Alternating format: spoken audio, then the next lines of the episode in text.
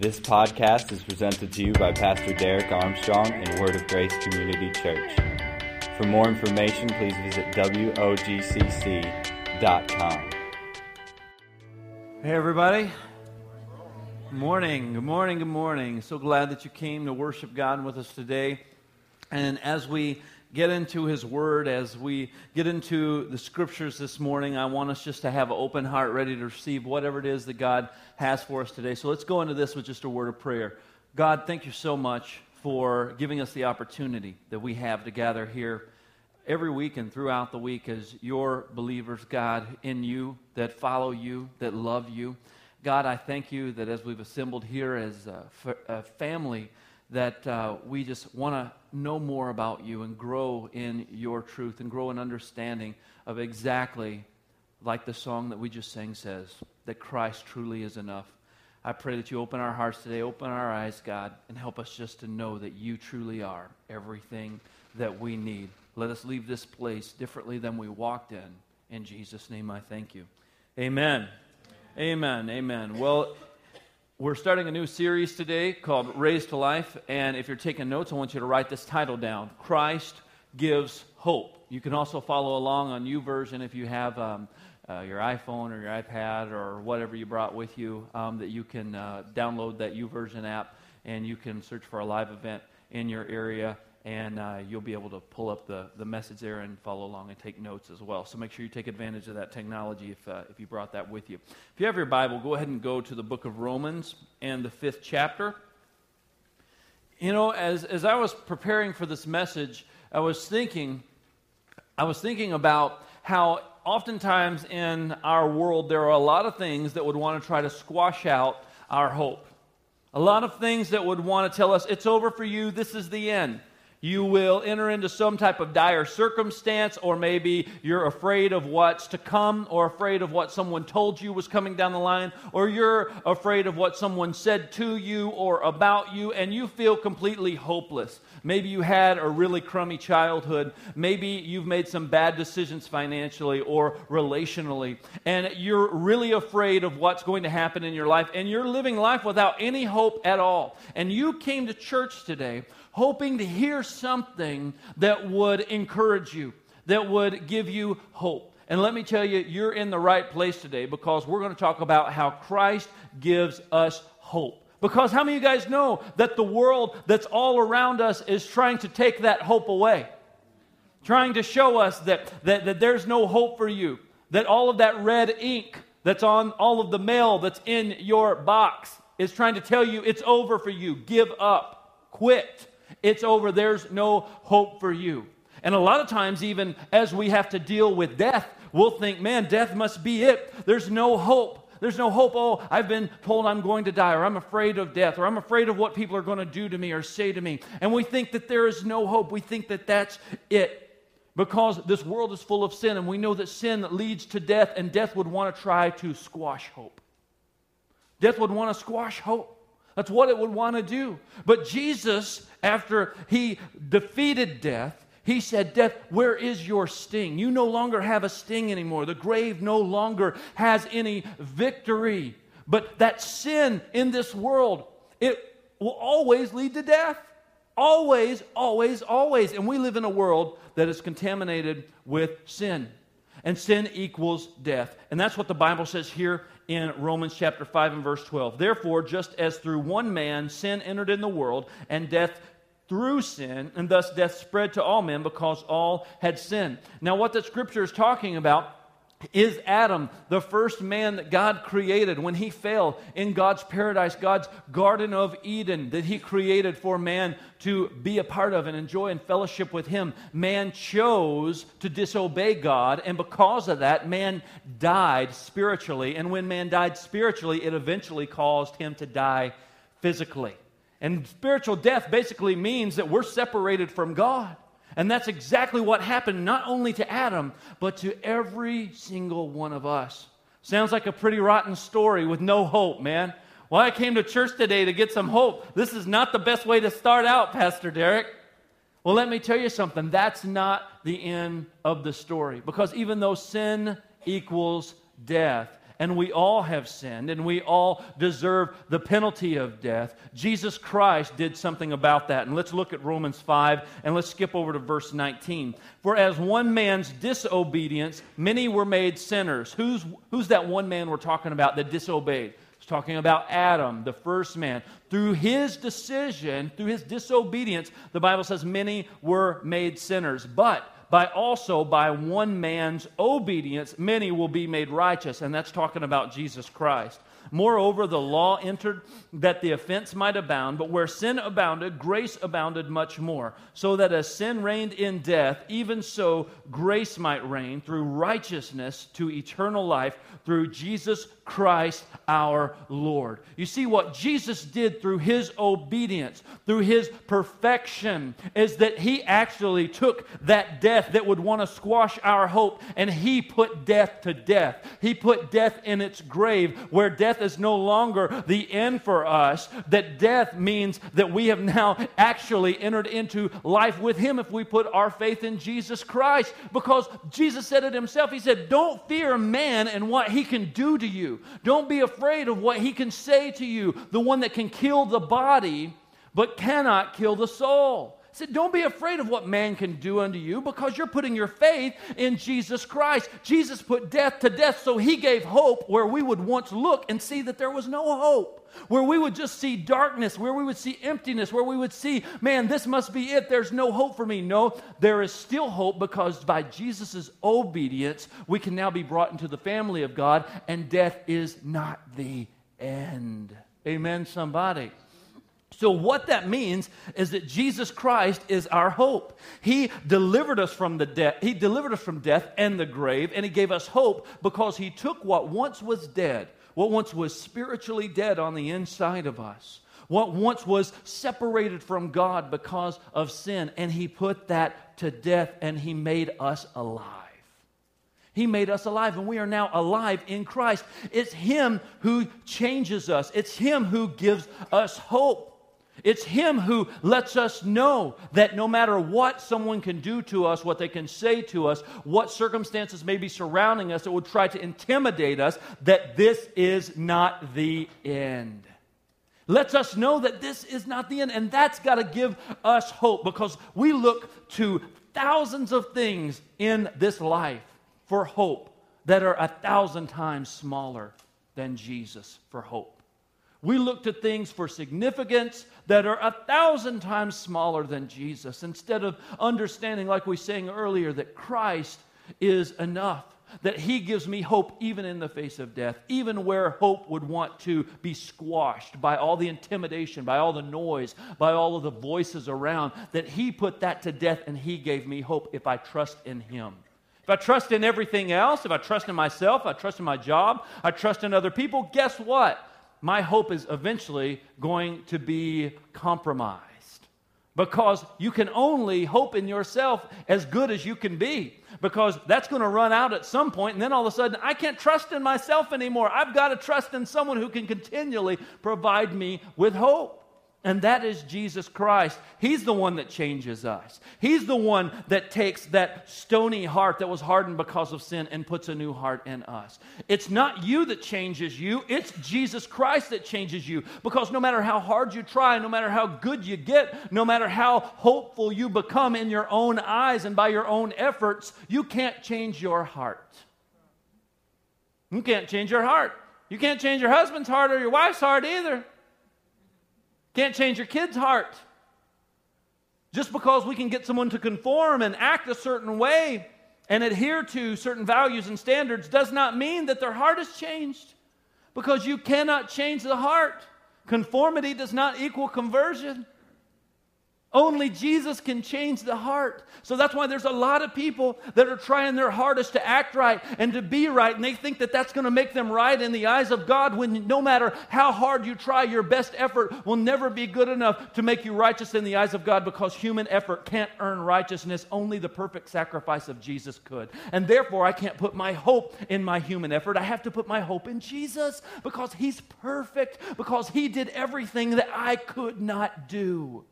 He was fathered by the Holy Spirit. So he wasn't in this bloodline of this fallen nature. He was born of a virgin. And that's why he had to be born of a virgin. That's why he was fathered by the Holy Spirit because he broke that cursed bloodline of fallen man, that nature of fallen man. And he was an alien in this world. He was a stranger because even though he was a man, he was a sinless man. And everybody else around him was full of sin, was full of hard hearts. And he lived this life perfectly, and then he died on the cross and took all of our sin, took all of our iniquity, all of our shame. Surely he bore our grief and bore our sorrows. Surely all the transgressions that you and I had committed, he took those things upon him. And by the stripes that he took on his back, the Bible says that we're healed, we're made whole because of what Jesus did, not because of what we did. Amen? Because of what Jesus Christ did. So here's the thing if Jesus is the one who can change my heart, my, me putting my faith in what he did and not what I do, then the one who changed me, the active change agent, gets the glory. He's the one that gets the praise, the active change agent does. And guess what? It's not you and it's not me. It's not your favorite philosopher. It's not your favorite uh, uh, person that would want to give you good advice on, on how to be a better this or a better that. You can't put your hope in them. Your hope still has to be in Jesus. You can't put your hope in your favorite preacher. It doesn't matter. You can't put your hope in me. You can't put your hope in your husband, your wife. You can't put your hope in your children. Your hope is in Jesus Christ. Your hope is in Him because guess what? He never fails. All those other things can fail, all those other things are subject to failure. And we allow our worlds to completely collapse when we put our faith in our job, in the amount of money we make. Because you know, you could lose your job like that. The, you put your faith in the stock market, stock market could crash tomorrow. What are we going to do? Oh no!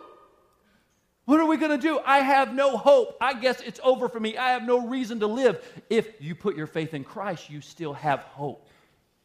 Amen, somebody? You see, because He's the one that changes us, because He's the one that makes all things new, He's the one that gets the glory, not you and me, because in our best days and on our best behavior, we still can't change our heart. Our best efforts our best behavior, our best actions and attitudes, no matter how gracious and nice and kind they may be, they cannot change our hearts. You can't deliver yourself. You can't deliver yourself. You see, being a disciple of Jesus is not a self help program from God. Being a disciple of Christ is not a self help program from God. He came to do what you and I couldn't do, and that was save ourselves through our own righteous deeds because we couldn't do that. We couldn't save ourselves through our own righteous deeds. So he had to come and do what we couldn't do. And that will save us and make us right with God. Turn in your Bibles to the book of Colossians, the first chapter. Let me show you something that was one of my favorite scriptures to pull out and, and, and to preach when I was a youth pastor. 1 Corinthians chapter 1 and verse 13 says this He has delivered us from the power of darkness and conveyed us into the kingdom of the Son of His love. And, buddy, let me tell you, when I would preach this scripture, He has delivered us. You hearing me, young people, tonight? He has delivered you ha, from the power ha, of darkness, ha, and He has converted you. He has conveyed you. He has translated you. He has beamed me up, scottied you into the kingdom of His dear Son. Can I get some help in here? Somebody. And you see, I would preach that message, buddy, and I would hammer that scripture home.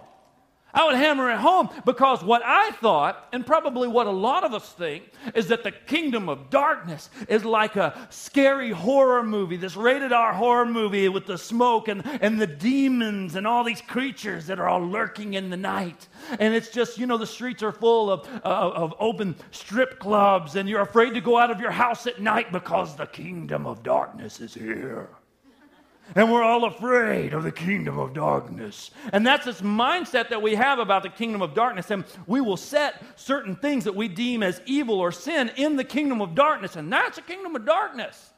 Let me tell you something, folks. The kingdom of darkness is anything that would offer itself as hope to you other than Jesus. Because if you don't have Jesus, I don't care how good your life is, you are in the kingdom of darkness. Doesn't matter how clean you're living, doesn't matter how nice you are. If you don't have Christ in your life, you're in the kingdom of darkness. No matter how sunny and how bright your house is, how clean and nice and, and, and, and courteous you are, how upright your children act. Because there's a lot of nice people in this world, and they equate them being nice and being good, moral, and ethical people to salvation. And they think that because I do these things, that makes me right with God. Folks, you never get to a place where you stop needing Jesus. Ever. You never get to a place where Christ all of a sudden takes back seat to something else.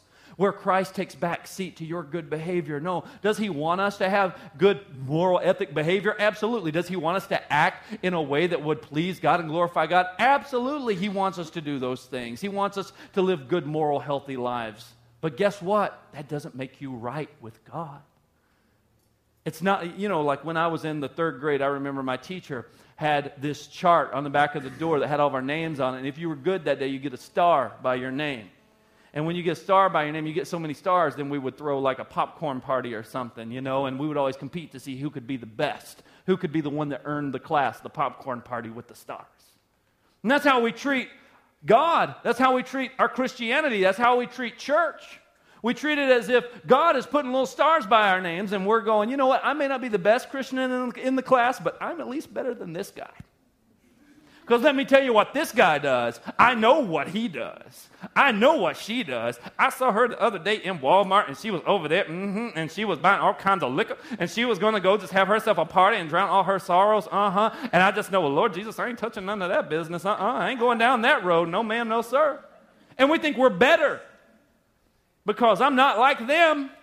At least I'm, yeah, at least I showed up early to pray. At least I did my part. She didn't even wear her cross earrings today. I got mine on, got my Jesus bling on. and we think that because we act right and we spit white, that we're better than other people. We got more stars by our name. And that's not how it works because you're not the one that's changing you. It's Jesus who changes the thing you and I could never change. And because of that, He's the one that we put our hope in. And this power of darkness that He's talking about is a life without Christ. I heard somebody say this the other day, and it just rocked my little world. He said, You know, when we think about the devil's paradise, you know, what would, what would Satan's paradise be? for planet Earth, for the human race? Well, we would think of something dark and evil and sinister, where, you know, it would just be all of this crime and, and, and murder and theft and all these things would just be running rampant and there would be all of this evil just on every corner and you would be just scared to death he said, You know, I, I, think that's the idea that we have about Satan's paradise for us. He said, But, you know, he said, I, I would think that actually Satan's paradise for us would be something a little bit more like this to where husbands treated their wives really nice. Kids said, Yes, sir, yes, ma'am. Everyone was had their lawn mowed just so and so. Everybody was just perfect and happy and living their lives. And they did it all without ever knowing Jesus. Because you see, we think that if I meet Jesus, then I'll have a good life. And that's what I want is a good life here. And will, will following Christ help you to have a good life in this earth? Maybe. I sure hope so. Because there are principles and scriptures and things in His Word that if you follow and if you learn, then these things will help you in life to help you make better decisions. But guess what? The first century disciples that walked and talked with Jesus, some of them were running for their very lives. Why? Because of Jesus. He said, actually, you're, everybody's going to kind of hate you, and it's going to be my fault. That's what Jesus told them. He said, everybody's going to actually hate you. He said, actually, you're going to be persecuted because of me. So I just want to let you know this is, this is actually a narrow road, and there's few that find it. And he said, there's going to be a lot of people in that day that say, Lord, Lord, and I'm not saying, I don't, I don't know who you are. Because you didn't put your faith in me, you put your faith in yourself. because you thought that you were good enough to earn your own brand of salvation instead of putting your faith and your hope in Christ. Because everything else in our lives that we put our hope in, other than Christ, will fail us. It will. We can't earn it, and we can't put God in our debt. I remember one time when I was a youth pastor, I did this thing, man. Oh, let me tell you, for three months, for three months, my youth group, we were going to fast. We were going to fast. It was going to be like, I was, I was getting ready to just blow their little minds. You know, I was going to go in there, I was going to tell them, we're going to fast for three months.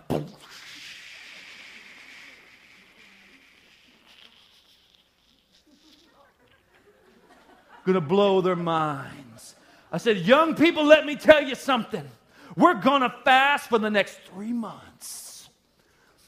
We, if you've been watching rated R movies, if you've been watching PG 13 movies, we're going to stop watching that filth. We're going to get it out of our lives. We're going to focus on Jesus. We're going to focus on our relationship with God. If you've been dating a boy or a girl, I'm going to ask you, young person, for the next three months, if you would listen to me, I'm going to ask you for the next three months to give up that relationship. And let me tell you, if that boy or girl tells you that they can't take a three month break, you had no business being with them anyway. Come on, somebody, help me. And let me tell you something else, young person. We're going to fast secular music for the next three months. We're going to take a break from all that evil. You better get your preset set on K Love because that's Jesus' station, and that's what we're going to do because we, God wants you to listen to His music. Come on, somebody, can I get some help in here? And I thought, boom, mind's blown.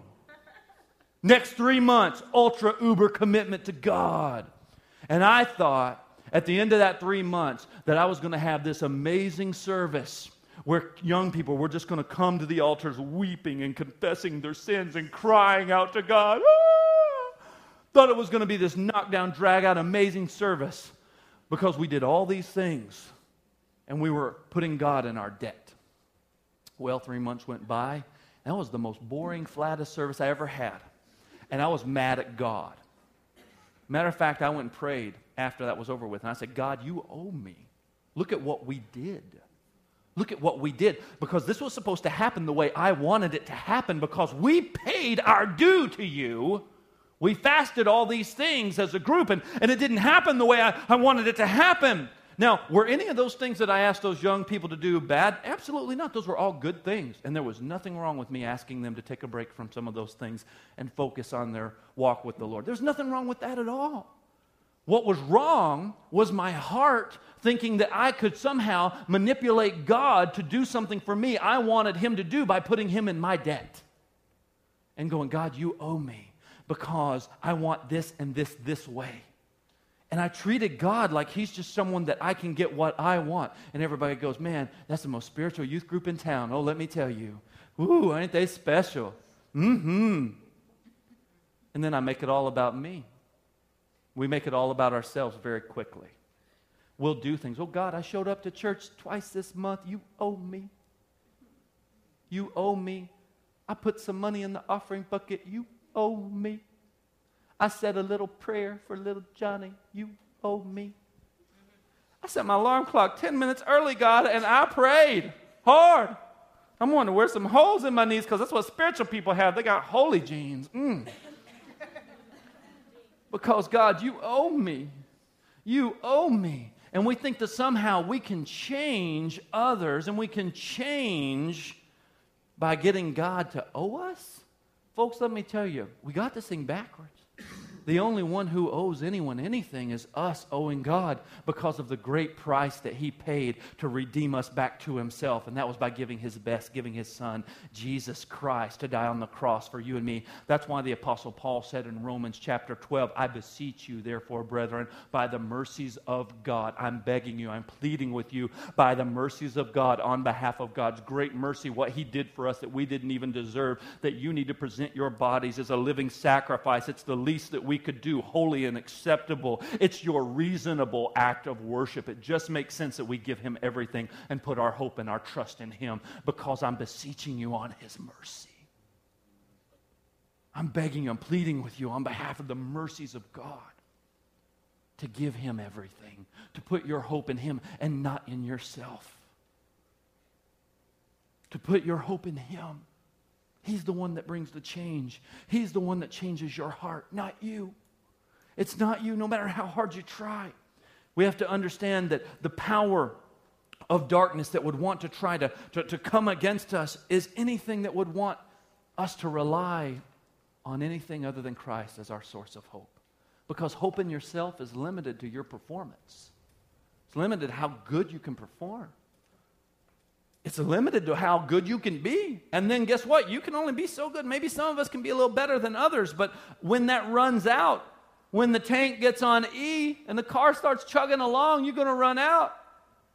And you're not going to have any hope because you put your hope in yourself. You can only trust yourself to the degree that you can perform. That's why we'll say things like this I trusted myself financially because I'm really smart with money. I'm really smart with money. And then all of a sudden you lose your job. Or that stock you put all that faith in bottoms out. You freak out. What am I going to do? I don't have any hope. I don't know what I'm going to do. It's over for me. See, is Pastor Derek telling you to not be smart with your money? Absolutely not. You need to be smart with your money. You need to learn how to manage it properly. And the Word of God can help guide you and lead you and teach you some of those things. And there's some very good principles you can learn to be a good steward over what you have. That's something we need to do. But no matter how good I get at it, I never put my trust in my ability. Amen, somebody? Because those things can change. I don't put my hope in my ability to perform.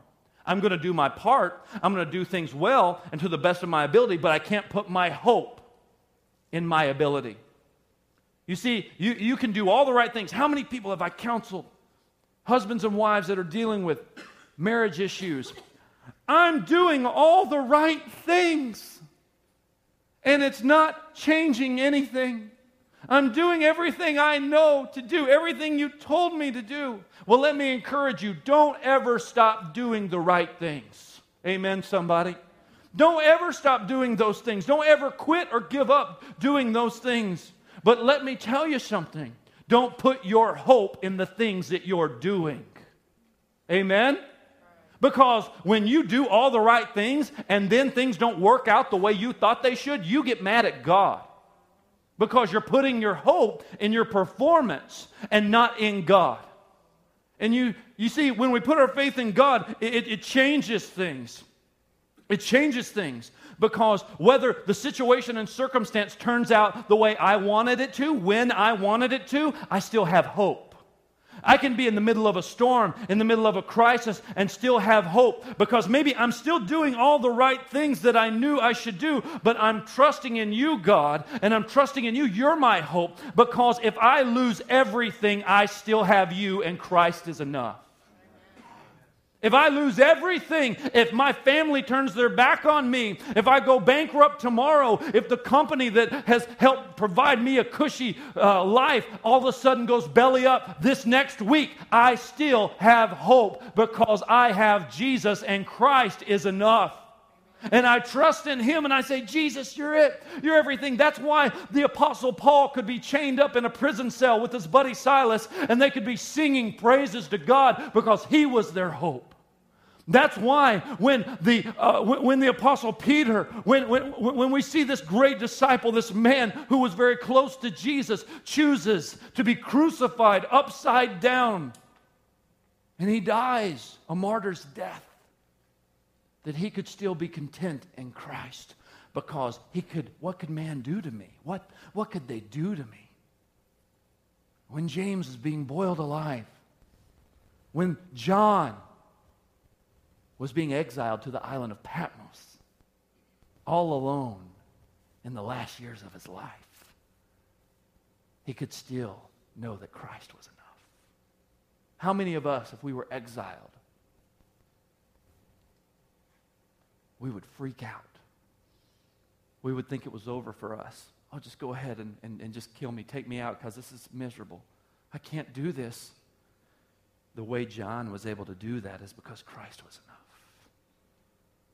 You see, the Apostle Paul talked about this in Philippians chapter 4. You know that scripture in Philippians 4 and 13? You know the scripture? The one that says, I can do all things through Christ who strengthens me? You know, that's the one that we get the t shirts made. We get the bumper stickers. We go to the craft shows and we get the things with the, you know, wood art carvings, Philippians 4.13, and we put in our kitchens and things like that. We give them as Christmas presents, or you recycle it at White Elephant Christmas. And you give those to people, especially your spiritual friends, or you give one to your pastor because you think that he wants a bunch of scriptures. Of course, he's, he's a pastor. He likes scriptures out of wood. So here you go. And so you know what I'm talking about. Philippians 4.13, I can do all things through Christ who strengthens me. What we miss is Philippians 4 and 12. We talk Philippians 4:13, but we miss Philippians 4:12 where the apostle Paul says, "I've learned how to be abased, and I've learned how to abound. I've learned how to be hungry, and I've learned how to be full. And yet in all of these things, I've learned that I can do all things through Christ who gives me strength.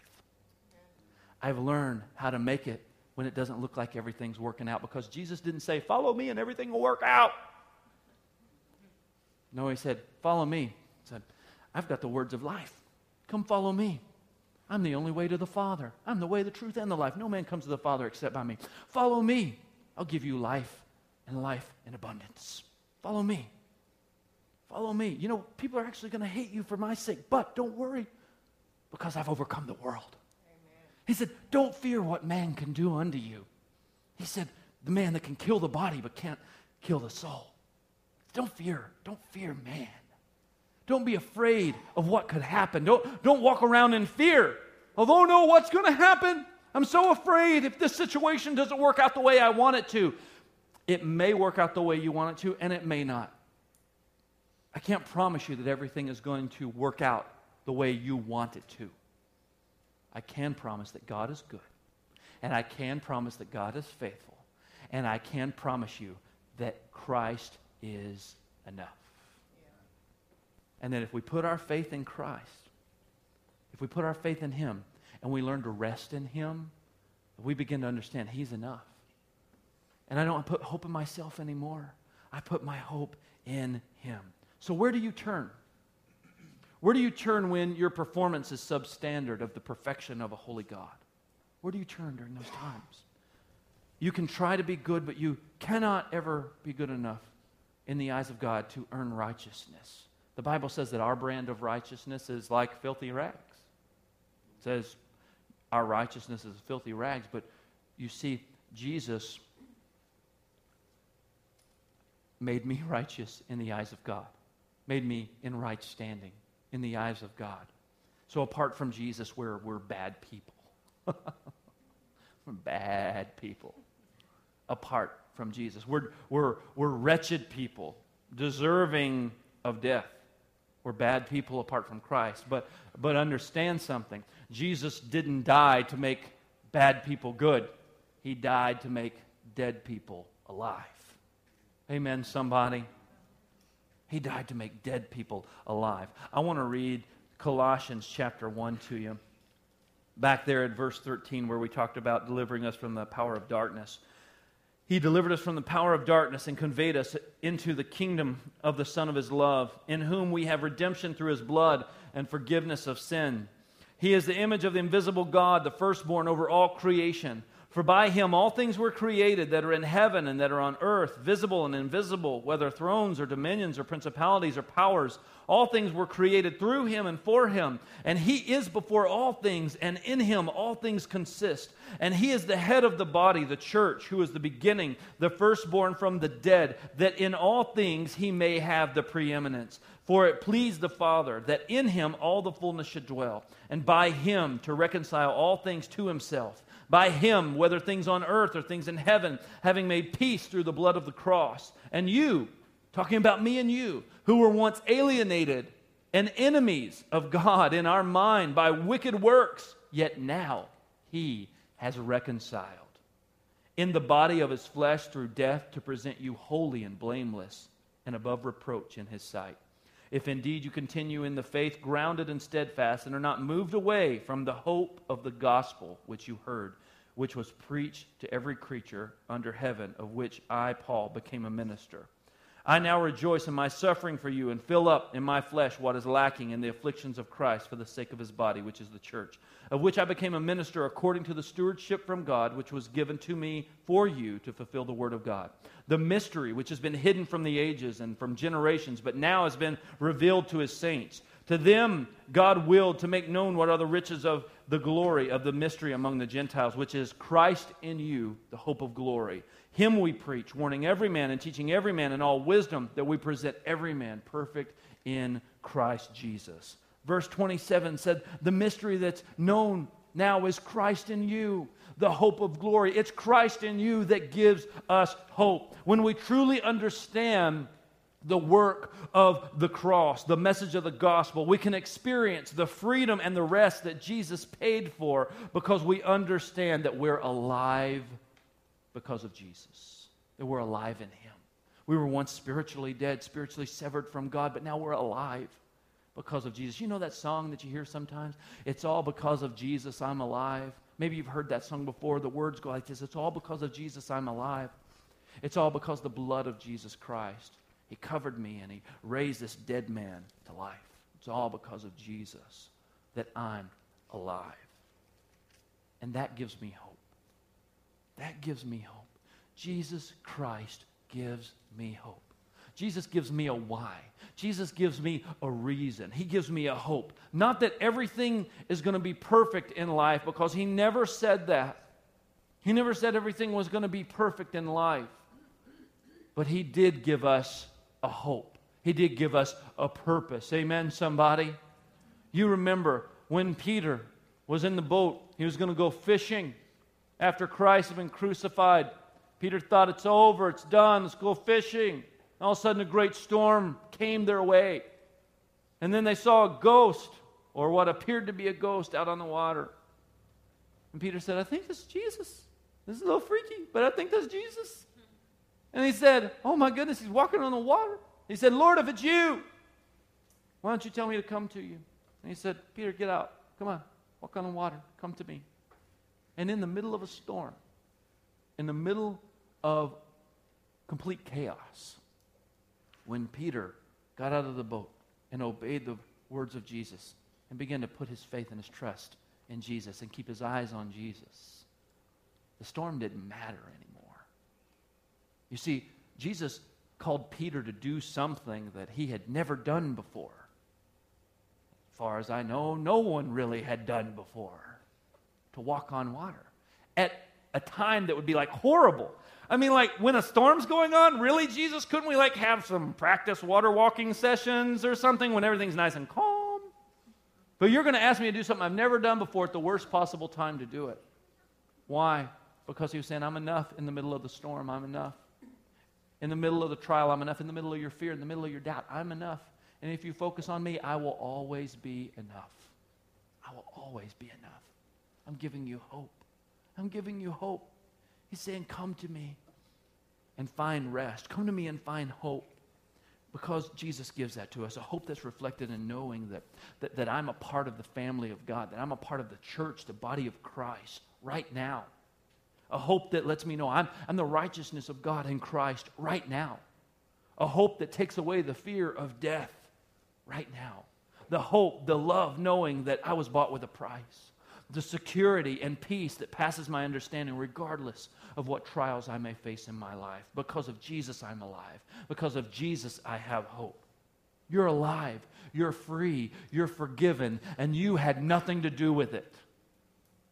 Amen, somebody. Man, that takes the pressure off of me. I don't know about you.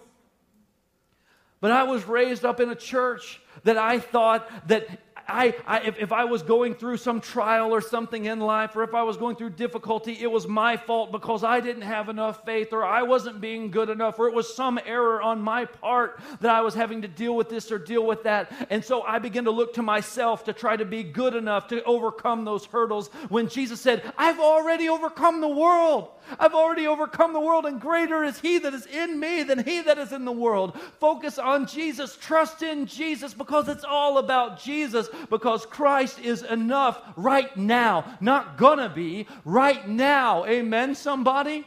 Even our salvation, it's a gift that we receive by faith. We receive it and we trust in the things that we can't see. You remember when Jesus was healing a lot of people, everybody's following him around, checking him out, and then all of a sudden there's some guys that want their buddy to be healed, but the crowd's too big, and so they climb on the roof and they tear the roof apart and they lower their buddy down to Jesus because they want to see this guy healed. And what does Jesus do before he heals the guy? He said, Your sins are forgiven. What? That doesn't make any sense at all. What does that have to do with anything? And then Jesus said, Which is easier to say, get up out of your bed and walk, or your sins are forgiven? Well, your sins are forgiven is easier to say because everybody's watching. Because they can't see if your sins were forgiven or not. We can't see what happens in somebody's heart. But we can see if somebody who couldn't walk can walk again.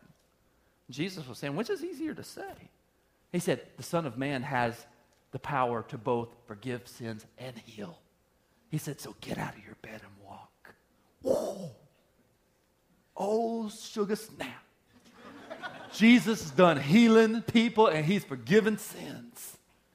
What's he doing? He's giving hope and saying, It's all about me. I can heal and I can forgive. I can do things you can see and things you can't see. I'm working on your behalf and you don't even know it. I'm doing things behind the scenes that you don't even see. You need to have hope in me because nothing can take you out that is bigger than me. I am the source of hope. I'm the source of life, and you should trust in me whether things are going great or whether things are looking really crummy right now because he is our. He's our hope because He, He is enough. It's not Jesus plus all these other things and then I'll be satisfied, then it'll be enough. No, it's just Jesus is enough. It's just Jesus that gives me hope. It's that my hope is found in Christ and that I trust in Him. That's it. That's it. Amen, somebody? So don't just receive Christ by faith and then just expect everything to go great. You need to choose Him daily. Every day you need to choose Him to not trust in yourself, but I choose this day to trust in you, Lord. Apostle Paul said, I got to crucify my flesh daily because my flesh wants to trust in itself. My flesh wants to find satisfactions and answers in itself, but I have to trust in Jesus. Matter of fact, the great theologian Martin Luther, great reformer Martin Luther, he said, I have to remind myself of the gospel every day because I forget it every day. And I forget it. Because how easy is it for us to start off trusting in Jesus and then switch gears and start trusting in ourselves? And then all of a sudden, because we're trusting in ourselves, something goes wrong and we're all upset and our whole little world's falling apart. It's like we keep Jesus in our pocket. I don't need you right now, Jesus. Go back in my pocket. And it's like, oh no, I need you. Come on out. Come on out. Come on. Where's he at? That's lit. Nope. Come on, Jesus. Come on out. I need your help. I need you. Jesus said, I don't want to be in your pocket. He said, I'm it. I'm all there is to gain. I'm all there is to want. I'm it.